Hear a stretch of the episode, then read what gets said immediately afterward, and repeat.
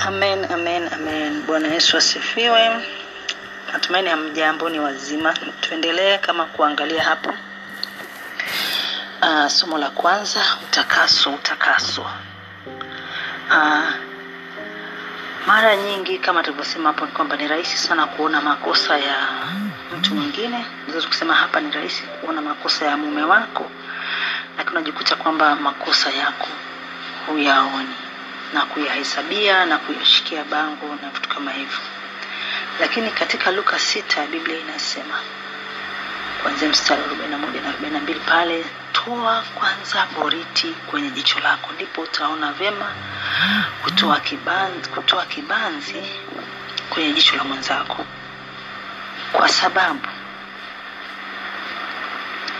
sisi mara nyingi wanawake tunajihisi ya kwamba want, nataka nimsaidie mume wangu, nataka nimwelekeze hiki hapa, anakosea hiki, nataka nimwelekeze hiki, nataka nifanye hivi na hivi na hivi ili aweze kwenda sawa sawa. Yaani ile ile hamu ya kumsaidia imewekwa na Mungu ndani yetu, lakini sasa ili wewe kama mke mwanamke uweze kuwa msaidizi anayefaa, ni lazima ukae sawa na Mungu. Ni lazima Mungu akusafishe, ni lazima Mungu akutakase. Tuchukulie mfano rahisi. Je, unaweza ukachukua chombo, kwa mfano ulipika ugali kesho yake ukachukua ile ile sufuria bila kuiosha ukaweka jikoni ukaweka maji ukaanza kusonga tena ugali mwingine kwenye ile sufuria chafu. Ni kwamba haiwezekani. Lazima utaisafisha vizuri takate ili uweze kuitumia. Na sisi kama binadamu ni vyombo kwa mungu. Na ili mungu aweze kututumia kupitisha mapenzi yake na makusudi yake. Ni lazima atutakase, ni lazima atusafishe, tuwe chombo safi, ili kwamba atakapopitisha ule msaada kwa kwa kupitia wewe mwanamke, msaada ule hautachakachuliwa, kwa sababu kama kwa mfano ukichukua chombo ambacho kilikuwa na maziwa ukasafisha tu labda uvyovu ukaacha uchafu wa maziwa ukaweka maziwa mengine, yale maziwa yaliyowekwa yakikutana na yale mabaki ya maziwa ambayo yalikuwepo labda juzi ya ujana, ni lazima na yale maziwa yatafanya nini? Yataganda, hayatakuwa fresh tena, itakuwa ni kitu kingine tofauti. Kwa hiyo nachotaka kusema hapa ni nini? Sisi kama binadamu tumeumbwa kwamba hatuna namna nyingine, ni lazima tutegemee nguvu za kiroho. Ni lazima kama mtu hata kuwa anamtegemea Mungu aliyeziumba mbingu na nchi kwa Bwana na Mwokozi wetu Yesu Kristo, atategemea nguvu za shetani. Lakini ukisema kwa shetani haupo na kwa Mungu haupo, yani uta, uta, utakuwa wewe yani kama ndo kituo cha cha shetani za kukugaragaza ili akuchukue vizuri. Kwa hiyo hatuna namna, tulipoumbwa na Mungu ni lazima tutegemee nguvu za kiroho, na kwa sababu juu ya hapo shetani yupo ambaye ni mwizi, muuaji na mharibifu, na anataka kukuvuta kwake, ni lazima ayapige mambo yako, ayaharibu na atafute watu wakuja kukuambia ah, ngoja nikupeleke kwa mtaalamu au ngoja nikupeleke kwenye maombi au twende tukamtafute Mungu kwa ajili ya solution za changamoto za kwenye maisha. Na ukiangalia katika maisha ya binadamu, mwanamke anakuwa ni kama chochote kitakachotokea kibaya kinamwathiri sana mwanamke mtoto akipata matatizo mwanamke anaathirika zaidi. Mume akipata matatizo mwanamke anaathirika zaidi. Yani ni kama we have double effects. Umeona? Kwa sababu mtoto akipata matatizo utaumia kwa niaba ya mtoto. Mume akipata matatizo utaumia kwa niaba ya mume na chochote kitakachoendelea kwenye maisha yako baada ya matatizo utaumia kwa hiyo kwa nini nasema utakaso? Ni jambo la msingi sana. Kwa sababu ili mimi na wewe tuweze kuwa msaidizi anayefaa ni lazima mungu atusafishe atutakase tuweze kufanya ile kazi ambayo ameiweka duniani mwanamke aifanye. Kwa sababu sio sisi tuli tulibuni usaidizi. Ni mungu ndo alisema kwamba nitamtengenezea msaidizi wa kufanana naye anayemfaa. Kwa hiyo mungu aliweka hiyo na ana jinsi ya kufanya mekanism au utaratibu ambao huyu mtu ataupitia huyu mtu mwanamke ataupitia ili aweze kufanya zile kazi za usaidizi kwa mume au kwa mwanamume. kwa hiyo jambo la msingi hapa ni kwamba sisi tunapaswa tuwe chombo kitakatifu chombo kisafi chombo kinachofaa. Na mtu mwingine anaweza "Ah, mimi tayari mtakatifu. Kutakaswa ni nasema ni process ni process sio kitu cha kusema kwamba ukisikiliza tu hii audio basi umeshatakasika. Ni kuna namna ambayo mungu atakutakasa moyo wako kuondoa chachu za duniani chachu za shetani kazi za shetani ndani yako. Kuna mchakato ambao mungu atakupitisha kweli sio mchakato mwepesi. Kiasi kiasi ni mchakato mzito. Kwa sababu ukiangalia wana wa israeli walivyotoka misri tunasema walivyotoka kwa sasa hivi tunasema walivyookoka wana wa israeli walivyookoka au sisi sasa walivyotoka misri au sisi tunasema sisi tunapookoka tunatoka duniani walipita jangwani. Na kazi ya kupita jangwani sio kwamba mungu aliwapitisha tu basi.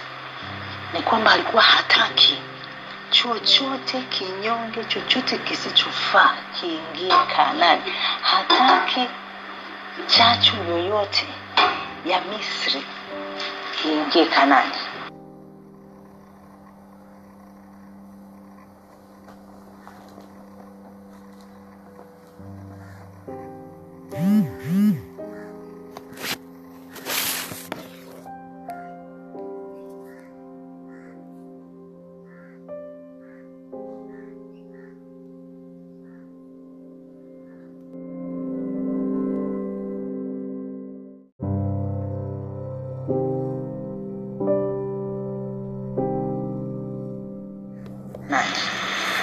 kwa hiyo sasa kule jangwani shughuli ilikuwa ni hiyo kuhakikisha kwamba huyu mwanadamu haingii na chembe yoyote ya misri kanani umeona? Kwa hiyo kazi ya jangwani ilikuwa ni kufanya nini? Kuhakikisha kwamba misri inatoka ndani ya mioyo ya hawa watu. Tunaweza kusema udunia unamtoka mtu ambaye ameokoka. Na kuna udunia ambao ni dhahiri na mzizi ni dhahiri wizi rushwa kuua kuna vitu ambavyo viko dhahiri kwamba hichi ni cha dunia. Lakini kuna vitu ambavyo haviko dhahiri na hivyo vitu vinaonekana kama ni sahihi. Kwa mtu anaonekana kama ni sahihi. Na hapo natoa ushuhuda wangu mimi. Kwa sababu mimi nilikuwa na vitu ambavyo vinaonekana nilikuwa naviona kama havina tatizo ni sahihi. Lakini ndio vitu ambavyo vilifanyika mlango wa shetani. Kuja kunitesa kunikandamiza mimi na kuja kuvuruga ndoa yangu na kuhatarisha mwendelezo wa ndoa yangu. Na ni kwa sababu ya vitu ambavyo nilitoka navyo duniani ni chachu zilizobaki ambazo kwa kuto kujua kwangu nilizibakiza. Tena nikiwa na tena nakumbuka kwamba roho mtakatifu alikuwa ananiambia hiki kitu ni vipi? Mimi nasema ah mbona hiki hakina shida? As long as kinatumika katika mazingira sahihi hakina shida lakini hicho ndo kilifanyika mlango wa shetani kunikandamiza kunikandamiza na kuniambia ya kwamba haiwezekani lazima nitende dhambi. Na alitumia hicho kwa sababu kilikuwa ndani yangu. Kuna kitu daudi alisema katika zaburi ya kwamba nisiwe na dhambi iliyo kuu dhambi kubwa. Na kwenye bibilia katika agano jipya yesu alisema ipo amri kuu. Nayo ni hii mpende bwana mungu wako kwa moyo wako wote kwanza. Kwa sababu moyo ndio chemchemi ya maisha yako. Unaona? Kwa hiyo na ukiangalia kazi ya kutakaswa. Ni kutakasa moyo. Naye anasema mpende bwana mungu wako kwa moyo wako wote. Kwa maana ya kwamba mungu ajaye pale kwenye moyo wako peke yake kusiwe na kitu kingine ambacho kitakaa pale kwenye moyo wako ambacho kitachukua nafasi wakati mwingine ndo kinachukua nafasi hata ya mungu. Yaani kama mungu amepewa chumba cha kwanza sijui nani kapewa chumba cha pili sijui kitu gani kimepewa chumba cha tatu yaani mungu naye sio mtawala wa nyumba nzima. Kwa hiyo atalinda tu kile chumba alichopewa. Kwingine huko shetani akiingia akaanza kufanya fujo basi inakuwa hajakabidhiwa mamlaka. Kwa hiyo kumpenda mungu kwa moyo wote hilo ni jambo la msingi sana. Na hapa tunapoenda kwenye utakaso ni kwamba tunamwomba pia mungu awashikilie waume zetu. Awashikilie waume zetu kwa kipindi hichi. Na unapokuwa unamwomba mungu kwamba mungu ninaomba ulivyosema kwenye neno lako ya kwamba nikupende kwa moyo wangu wote. Kwa sababu moyo ndio chanzo moyo ndio source. Moyo ukikaa vibaya chochote kile kinachoendelea kinakuwa kimechakachuka. Sababu moyo ndo kama chombo ambacho kinabeba excuse me. Kwa hiyo mtu wa mungu utakaso ni lazima. Na sasa hivi tunapoendelea kujishughulikia wenyewe na mungu tukimruhusu mungu afanye kazi katika maisha yetu atutakase na kutusafisha. Najua wengi utaanza kusema ah, unaona lakini na huyo mwanaume amechangia. Wewe usi, usiangaike kwa sasa hivi na kutafuta namna ya kutafuta. Hatukatai kwamba ndoa inapovunjika hata ndoa ya adam na hawa ndoa inapoharibika inakuwa imechangiwa na watu wawili. Hawa alichuma tunda akala akaja akamshawishi adam naye akala. Walifanya wote wawili makosa yalikuwa ni wote wawili. Kwa hiyo wote walichangia kuiharibu ndoa. Hakuna cha kusema kwamba nadhani mume wangu tu ndo anasababisha ndoa ivunjike. Hamna kitu kama hicho.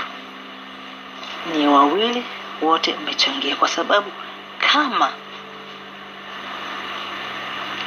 wewe ungekuwa uko vizuri na mungu hiyo ndoa isingepata shida. Kwa sababu mungu angekuonyesha mungu angekuambia fanya hivi mungu angekuambia fanya hivi ili mambo haya yasitokee lakini kwa sababu wote mlikuwa mko vibaya na mungu. Hamko vizuri. Ndio maana yakatokea. Biblia inasema mungu akaangalia akatafuta mtu wa kusimama kwenye nafasi akakosa. Basi uharibifu kaingia mambo yakaharibika na shetani akafanya kazi zake za kuchinja kuua kuiba kuharibu na kudanganya bwana yesu asifiwe. Kwa hiyo hii hatua ni hatua ambayo huwezi ukaendelea mbele kama hujavuka hii hatua. Je kuna nini katika moyo wako ambacho mungu anataka kiondolewe au kiondoke cha duniani ama cha misri? Na utakuta mara nyingi ni vitu ambavyo unaona kama vinakusaidia unaona kama havina tatizo. Lakini kumbe ni kama biblia inavyosema kuna njia inayoonekana sahihi machoni pa mtu. Lakini hiyo ndiyo njia kumbe inayompeleka mautini. Kwa hiyo unakuta mauti zinaingia kwenye ndoa. Ndoa inaanza kufa mahusiano yanaanza kufa. Kwa sababu shetani amepewa nafasi na ametumia kile ambacho tayari alikipanda kwa mtu katika wanandoa wanandoa wakati wako duniani wakiwa misri hawajaokoka. Na kimekuwa ni ngome. Na, na sisi kwa sababu tunaona kwamba kuna kitu ambacho unakiona kama kinakusaidia kama ni kizuri. Lakini kumbe ndo hicho hicho. Shetani anakitumia kuvuruga ndoa yako na kuvuruga. Maisha yako na kusambaratisha familia. Kwa hiyo somo letu la kwanza linazungumzia kuhusu utakaso. Mwanamke kuwa chombo kisafi. Mwanamke kuwa chombo ambacho mungu atakitumia kuleta uhai kwenye ndoa kwenye familia. Nakumbuka mungu wakati wa edha elisha au eliya kulikuwa na mji ambao walienda kukaa manabii lakini maji chemchemi au maji ya ile sehemu yalikuwa ukimwagilia kwenye mimea mimea inazaa mapooza. kwa hiyo ilibidi Elia aidha Elia elisha aende pale kwenye chemchemi akamwage chumvi ili kuyaponya yale maji kwenye chombo kipya. Na maji yakapona na uhai ukarudi kwenye kwenye kwenye nani kwenye ule mji.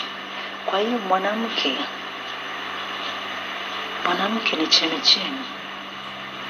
Na mungu anataka kukufanya wewe kama mwanamke kuwa chombo kipya chombo kisafi chombo kinachofaa kubeba uponyaji wa dunia kubeba familia yako kurudi katika bustani ile ya eden kwa damu ya yesu na kwa jina la yesu. Kwa hiyo nakutia moyo. Kila tutakapokuwa tukifanya somo tutakuwa na maombi ya kuomba neno. Bibi yesu anasema ukiomba neno lolote kwa jina langu hilo nitalifanya neno lolote. Mara nyingi watu tumekuwa na maombi ambayo hayana neno. Kwa hiyo unaweza ukaomba neno ambalo hata mwingine roho mtakatifu anaweza akakupa andiko lingine ambalo linaweza kufaa wewe. Lakini la msingi ni kwamba mungu ninataka mimi kama mwanamke unitakase ninataka mimi kama mwanamke nifanyike kuwa chombo kipya kisafi kinachofaa kuleta ladha duniani kuleta uhai duniani au kinachofaa kuingiza familia na kuipeleka katika kaanani. Ya, ya kinachofaa niwe baraka niwe chemchemi ya uzima niwe chemchemi iliyopona bwana yesu asifiwe.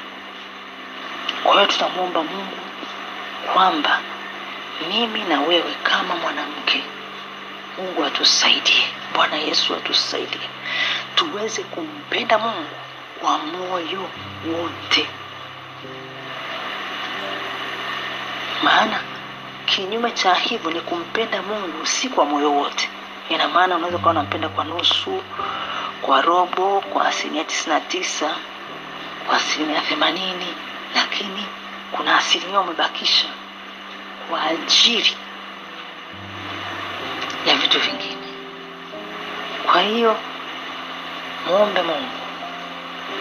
Baba katika jina la yesu kwa imani ninaomba unisaidie unifundishe unishauri unitie nguvu uniwezeshe nikupende wewe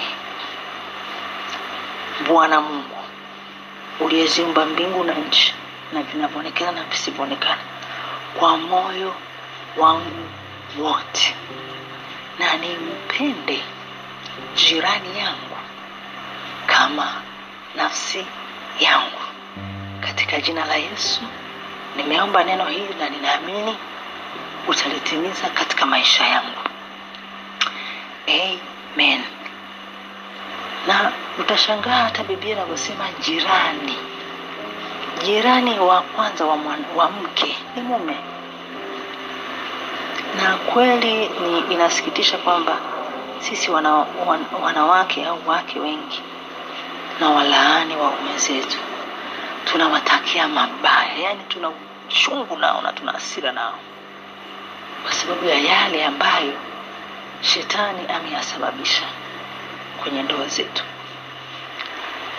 Basi kama utakuwa na swali kama utakuwa unahitaji maelezo zaidi kama utakuwa na chochote unataka kujifunza zaidi kwa habari ya utakaso utakaso utakaso kwa sababu katika utakaso ndio tunatoa kwanza boriti kwa sababu kama hujatoa boriti utawezaje kumsaidia mumeo kutoa kibanzi? Utakuwa huoni vizuri hata watoto utawasaidiaje kama msaidizi kwenye familia? Kwa hiyo tunapokuwa sasa tumetolewa ile boriti ndo utakaswa sasa tunaona vyema yani unaona clearly vizuri sasa. Okay hapa hapa hapa na hata unapokuwa ukifanya unafanya chini ya uongozi wa roho mtakatifu. Mungu akutie nguvu karibu sana tuende kazi. Kama hakuna swali tuendelee na somo lingine. Karibu sana